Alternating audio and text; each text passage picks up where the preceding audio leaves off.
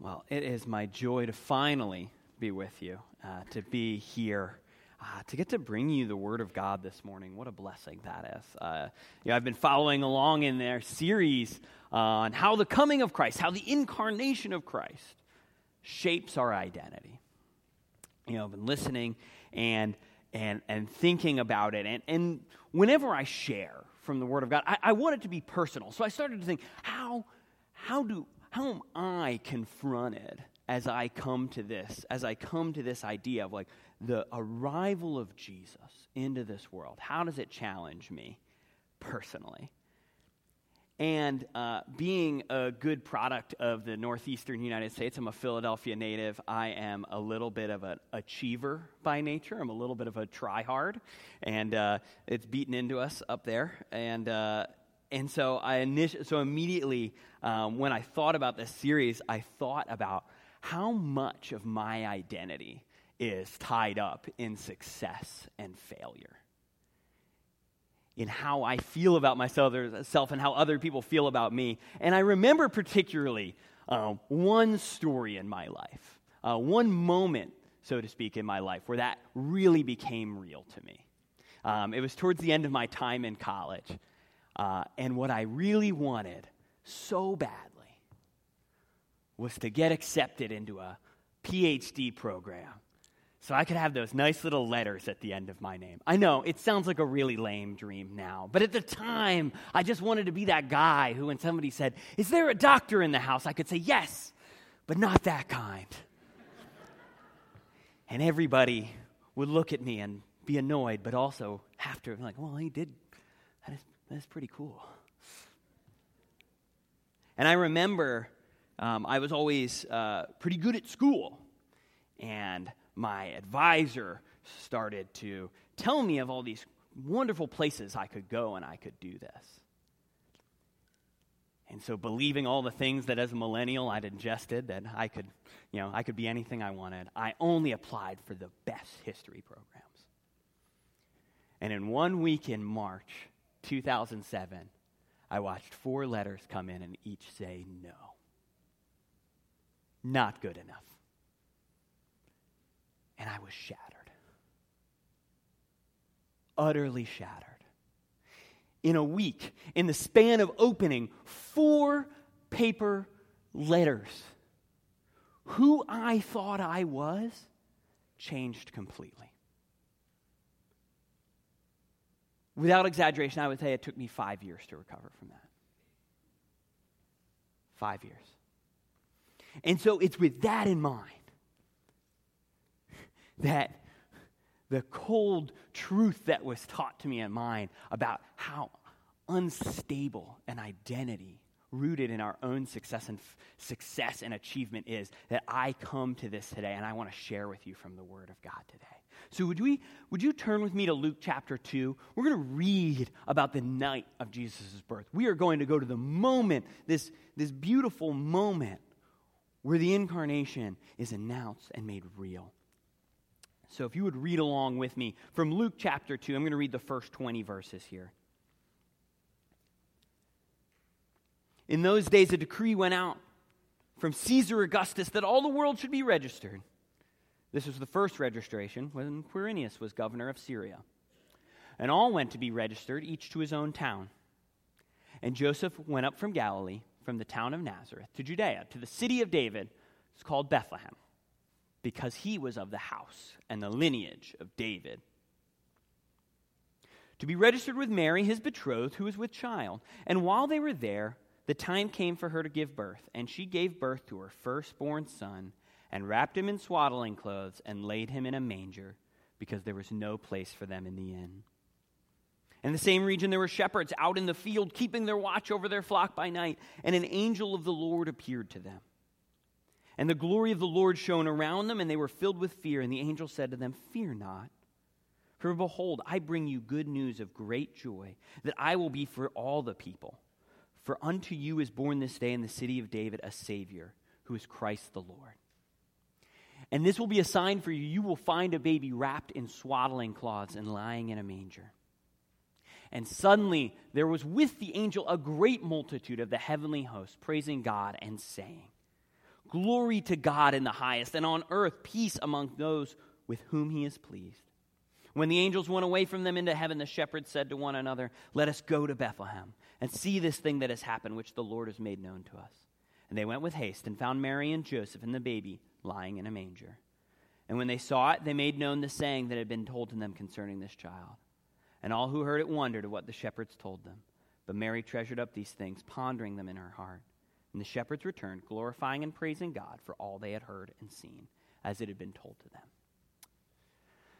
Heavenly Father, uh, as we read about this momentous day, this beautiful day, Lord, I pray that you would open our hearts, that we would receive the instruction of your Spirit, that though we trod familiar ground, that you would break up the, the hardened parts of our heart, that we would be brought near to you through, the, through your word.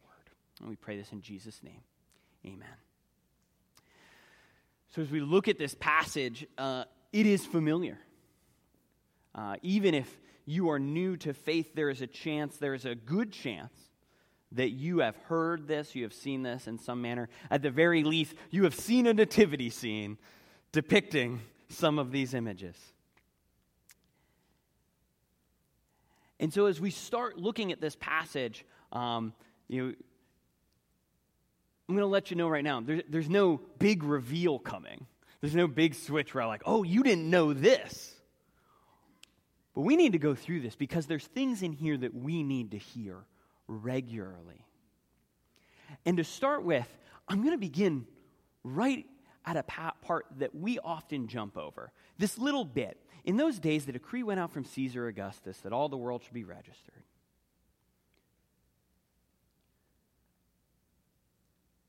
the beginning of Jesus' life on earth is marked by his family being forcibly moved, forcibly ordered around by an occupying power, an unjust occupying power, by the way, who is moving them to count them and you might hear census, and you know, I don't know, we don't have a bad, in America, we don't have a bad relationship with the census, you know. It kind of helps us count everybody, and we know where the votes go, and we know, you know, the census is for our own good. That is not what is going on here. There's a reason Rome is counting the people it's the money, it's money and power. They need to know who they need to subjugate and how much money they can get out of them.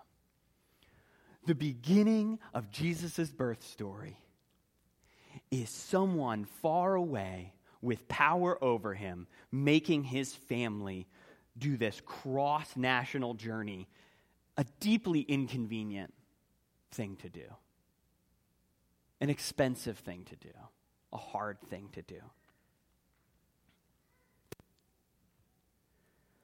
From the get go, we see that Jesus is born into submission. He is born into a state where he is subject to somebody else's whims, somebody else's power. And we don't really like that, do we? That's not, that's not a desirable state for us. Uh, you know, I, I started with a, with a school analogy, so maybe I'll stay there. Uh, my least favorite part about school was always group projects. For this precise reason, I hated being subject to somebody else. I still remember with a certain, I think the word is bitterness, uh, one group project from high school, from Spanish class, where we needed to get together and prepare this like Spanish conversation about art, you know, the sort of random things that are group projects. And there was just one guy in our group who was just like never available to get together. And I'm sitting there on a B minus in Spanish, just thinking, this guy's going to ruin it for me.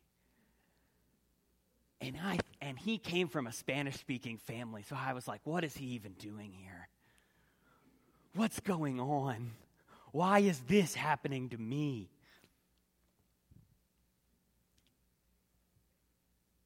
I always wanted to parcel these things up. Like, if I do my part, I'm safe. I hated being bound to another's choices. I don't think I'm alone in this. I don't think I'm alone in this at all. I think we see this uh, particularly prevalent in our culture in, in our marriages. You know, we, you know, in counseling, you know, I, I, work with young people. I've worked with you in youth ministry. I worked in college ministry. And as I talk to people about marriage, how often they think it is this transactional thing where if I do my part of it and they do their part of it, we'll each come halfway and meet in the middle and those times that inevitably arise in a relationship where you are called to be one, where you have to rely on the other person, or for a long period you find the other person wholly reliant on you, bitterness wells up in your heart. When the decisions have to be made for the family that aren't just for you, suddenly something comes between the two of you. We hate being bound to each other, we hate it so much of our identity rests, and I would say precariously, precariously rests, on the idea that we have agency. You know, that we have the ability to like to, to shape what comes next. And we fear those moments when we are in someone else's power. As, as I, as I this, this time of year at VCU, I start to talk with some of my seniors who are graduating. And I love this part of the conversation. There's a way that the Lord is redeeming some of the bad mis- decisions I made and, and, getting to be there and counsel students here. But it is sometimes I'm, I'm, I'm overwhelmed by how much agency some of my students actually think that they have in the next step. Suddenly, all their, all their possible decisions, they're the decider in. It's like, well, I could get this internship on Capitol Hill, or I could take this job, or I could go into this industry or I could get this degree. As if it's this single track that they can just check and select. As if circumstances can't change or if they're not subject to the cruel whims of an admission board, you know, an intern coordinator.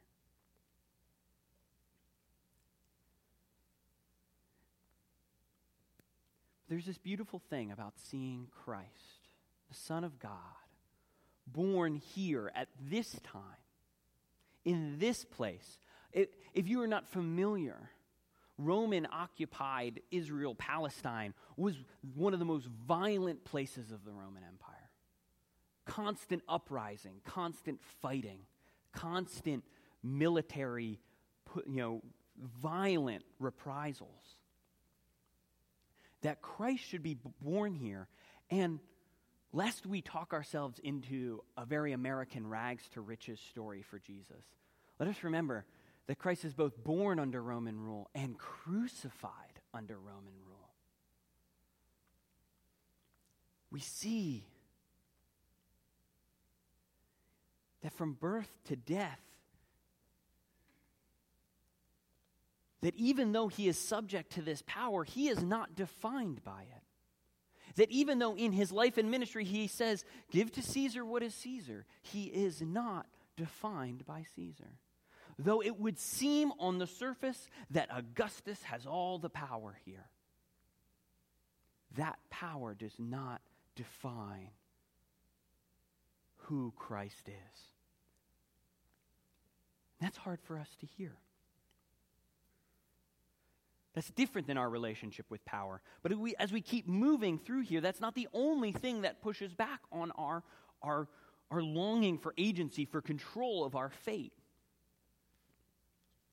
I mean, growing up uh, with nativity scenes, with pictures of the birth, as we move on in this passage, uh, we see if, if you imagine sort of the picturesque nativity scene, I think we picture something very sanitized compared to what this is actually describing. I think it required me having a couple children and being in the room for it to really grasp the fullness of the experience of having a baby what a baby having a baby in a barn might look like what laying a newborn child down in a pile of hay the sensory experience that would be you know, my wife loves Christmas decorating. We have nativity things all over the house. You know, I was looking at them as I was preparing for this to see if any of them had a, a more rugged appearance of the barn, of the, of the of. And they're, they're uniformly fairly sterile depictions of this scene. Um, but think, think upon how that scene must have felt. What it must have been like to be Mary and Joseph. Were the circumstances of this child coming into the world are filled with animals, their, their filth, the best, softest place you have to lay down your newborn baby child is a pile of animal feed. What is the emotion that that stirs up? Parents, what is the emotion that that would stir up in you? For me, I immediately feel the well of shame that must have been a part of that.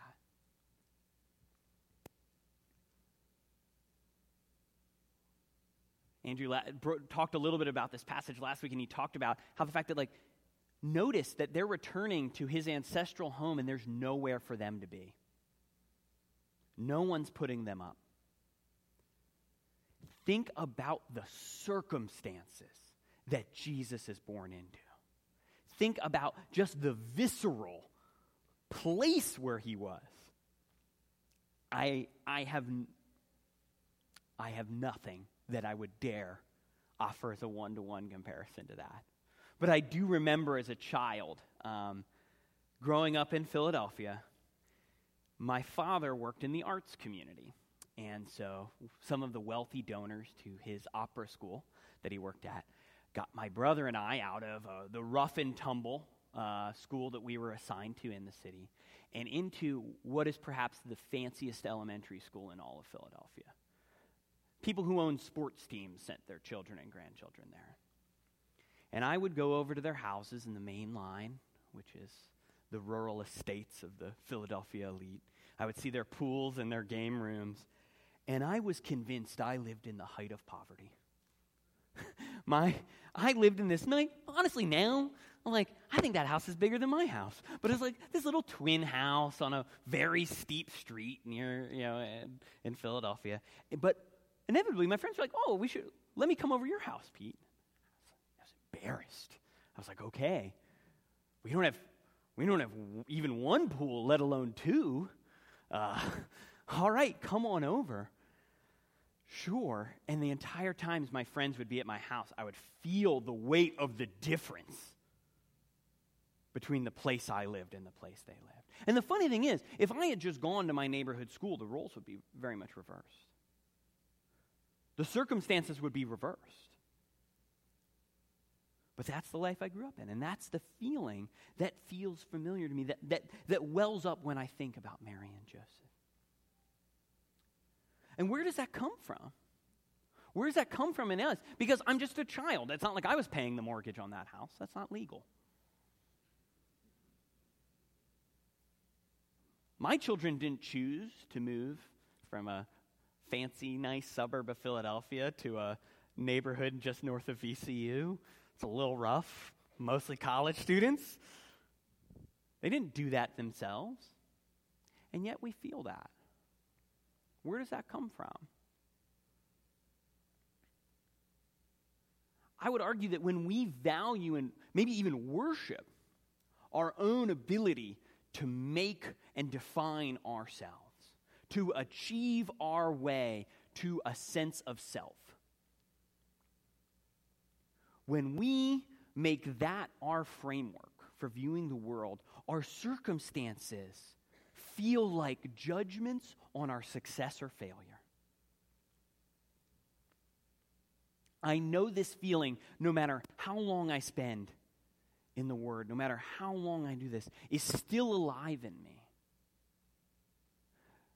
Because as I imagined what I would, how I would react if I read this story happening now, what came up out of me is like, how could they find themselves in that place? Nine months pregnant, why don't you know that you, why don't, how could you not know that you need a place to be? the judgment comes up in me. And we can, we can, we can we can widen that out. How many news stories, how many horrible things do we hear that we justify? I saw people doing it last night with the tornadoes. Like, I can't believe people live there.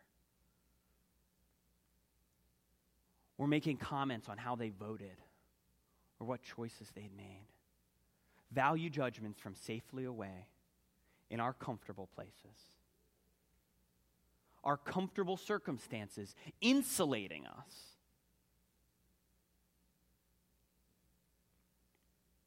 Helping us to feel right and righteous about our choices.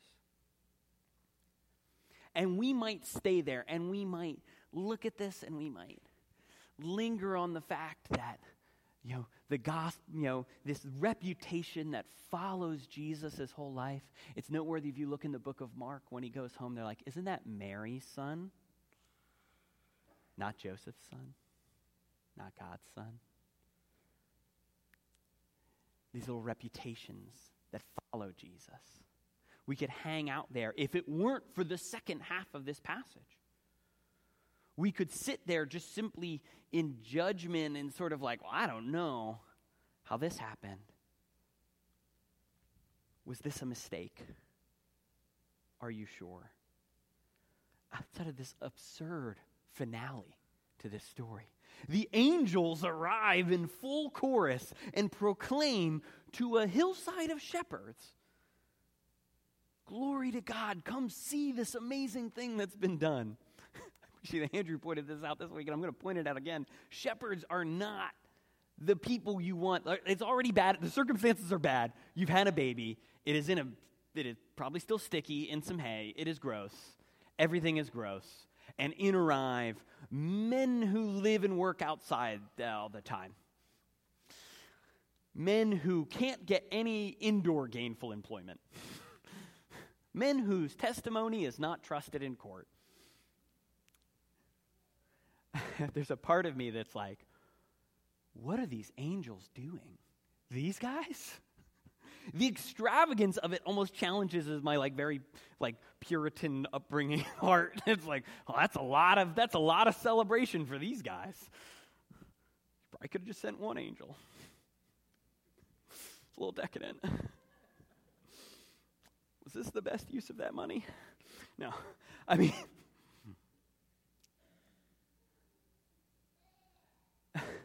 the, it, it, remains in this idea, this, this, this idolatry of our, of our agency, this, this holding up of our, of our own choices and our, and our successes as special.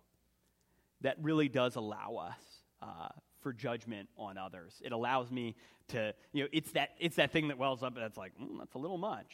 You're, you're staying there, but you got a whole angel choir? Um, I remember buying my first car. Uh, I think I was 17, about to turn 18 saved up for it.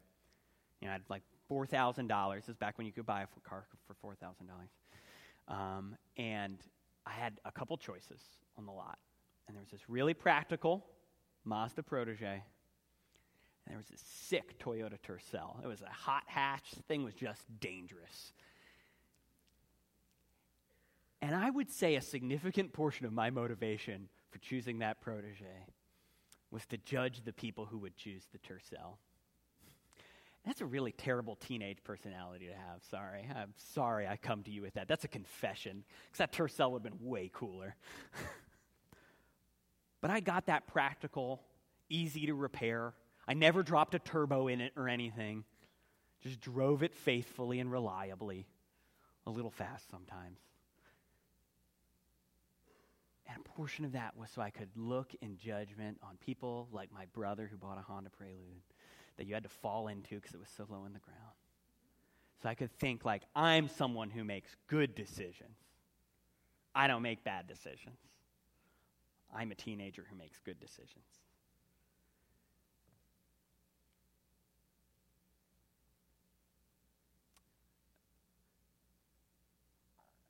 That's the power that we think is afforded to us. That's what, that's the benefit we associate with us. I have proven my right thinking, my right living, and it must be acknowledged.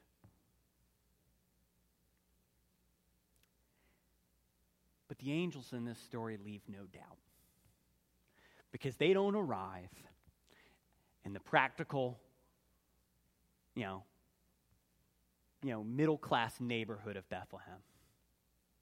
They arrive in the fields with the losers and sing a song to them. Jesus, the incarnate God made flesh, doesn't associate with people like me who choose Mazda proteges.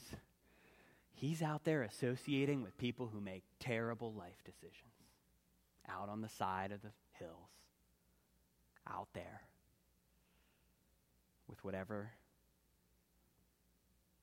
their equivalent of a Toyota Tercel is. What does that mean for us? What does it mean if you are like me? If you if you are like obviously, obviously the like I want to say this as clearly as I can. If you're like, hey, I'm that guy who makes terrible life decisions. I need nothing but. If that's the place you're in, man, this nativity story is like no doubt the God of the universe associates with you. He loves you. He came to you. He's like, You think you're too far? You think your decisions have separated from me? You think the circumstances the place you find yourself mean that you are beneath me? Couldn't be further from the truth. This is where I chose to live. This is where Jesus chose to live and grow up. We skip that whole part of Jesus' life a lot. He chose to live with within that world. But what if you're like me? What if you strived for your whole life, for your story to look nothing like this? I have to reach hard for this example where I felt this way, but it wasn't even true. I've worked so hard to not be that way. What is this story here to convince me of? What does this story have for me?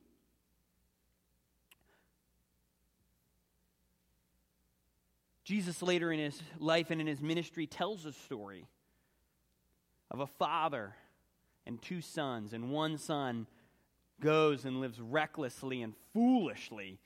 He tells his father he'd rather be dead. And when he comes back on his knees, the father runs to him and embraces him and welcomes him. Jesus reiterates, I am here for the failures. But there's a second part of that story, and the story, part of the story that I associate with myself with. There's an older brother who sees the party being thrown for the loser failure brother and he's furious. What about me? I slaved for you. I've made the right decisions. I've made the right choices. What's in it for me? Honestly, it's, it's not strange when faced with this to have a natural reaction of, of, of defensiveness. And I would argue that defensiveness protects this little soft spot of shame. Did I read the rubric wrong? You can see I'm still in that academic space. I, did, I, did, I, did I go for the wrong things? Was I stupid to try and make good decisions? Was I a fool? So I'm defensive. And I would say that's a space we need to be aware of. We need to be aware of what really motivates our, our desire to be seen as right and righteous. throughout the scripture, God reminds us that He is good to us. And then He offers us what He says is good. He says, I am good. I have done these great things. Here's what I say is good. And then again and again, and we take those things and we say, if we do those things, we're good. We don't listen to what He's saying. Our motivation, our motivation is to believe that we can be good enough on our own, that we can separate ourselves from needing God. Flannery O'Connor, in her first story, famously had the story of a young man who so misinterpreted Jesus that he decided that to run from him, he would be as righteous as possible because he saw that Jesus was associated with sin. So he thought, if I just don't sin, I won't need Jesus. So much of what we are trying to do is covering the shame of need, of insufficiency. We are trying to prove that we are sufficient. We are trying to prove that we are enough. We find ourselves in the position of our first parents in the garden, Adam and Eve, who longed to be like God, to be no longer dependent on Him, to be His equal, who believed that lie, that they were not limited, that they were not the, cre- they were not the created, that they could be equal to God. We face our Eden question, and we have to. When we look at this nativity, we need to say, what is our response to God in this? Is he our accuser or is he our advocate? Do we respond like the older brother and say, What explain to me what I've done wrong so I can do it right?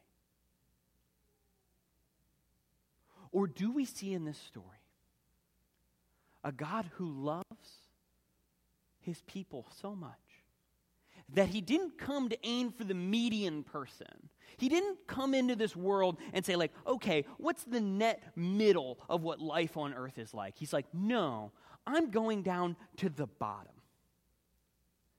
I will go into dangerous, occupied territory in poverty.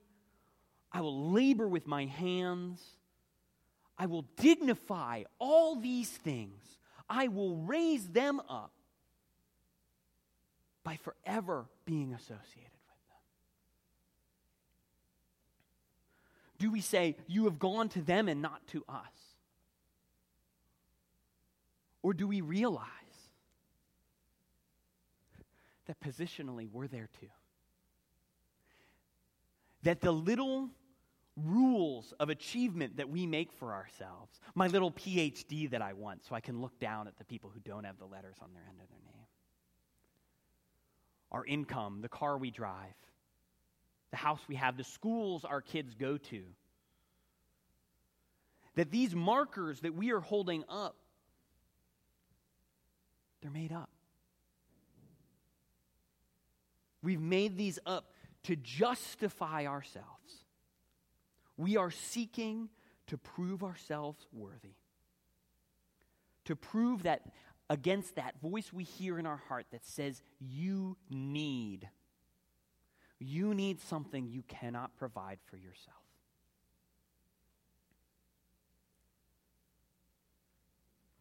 The hope of the Christmas story, the reason we read this year in, year out, and we wait, and we anxiously wait, is that whoever, wherever, whatever we are, is not forsaken by Christ. He did not He did not come for some. He came to the lowest. He came in humility. He lowered himself so that he could advocate for all of us this season, if you find yourself in a relationship with Jesus that feels like when you go to him, he is your accuser instead of your advocate, I would encourage you to remember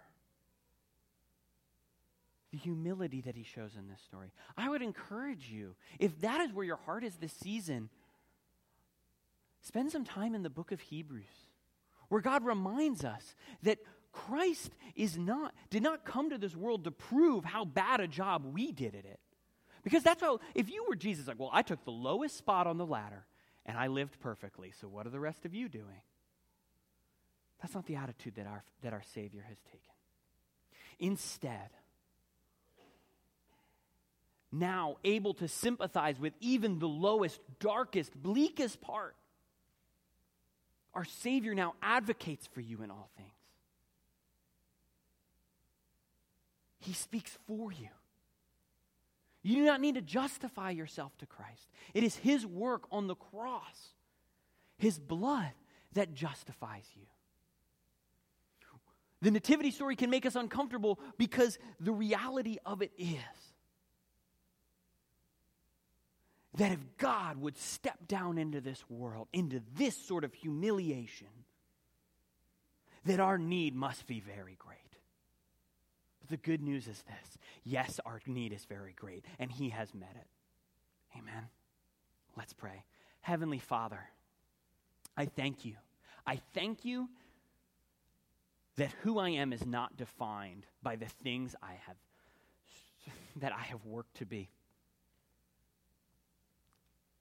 Lord, I thank you that my identity rests wholly and completely in the work of Jesus Christ.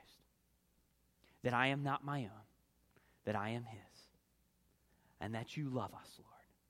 Lord, I pray that as we as we spend time in this season of waiting and of Advent, Lord, that you would bring our hearts close to you, that we would not fear accusations that are not coming, but we would trust in our great advocate our high priest who understands and sympathizes, who has lived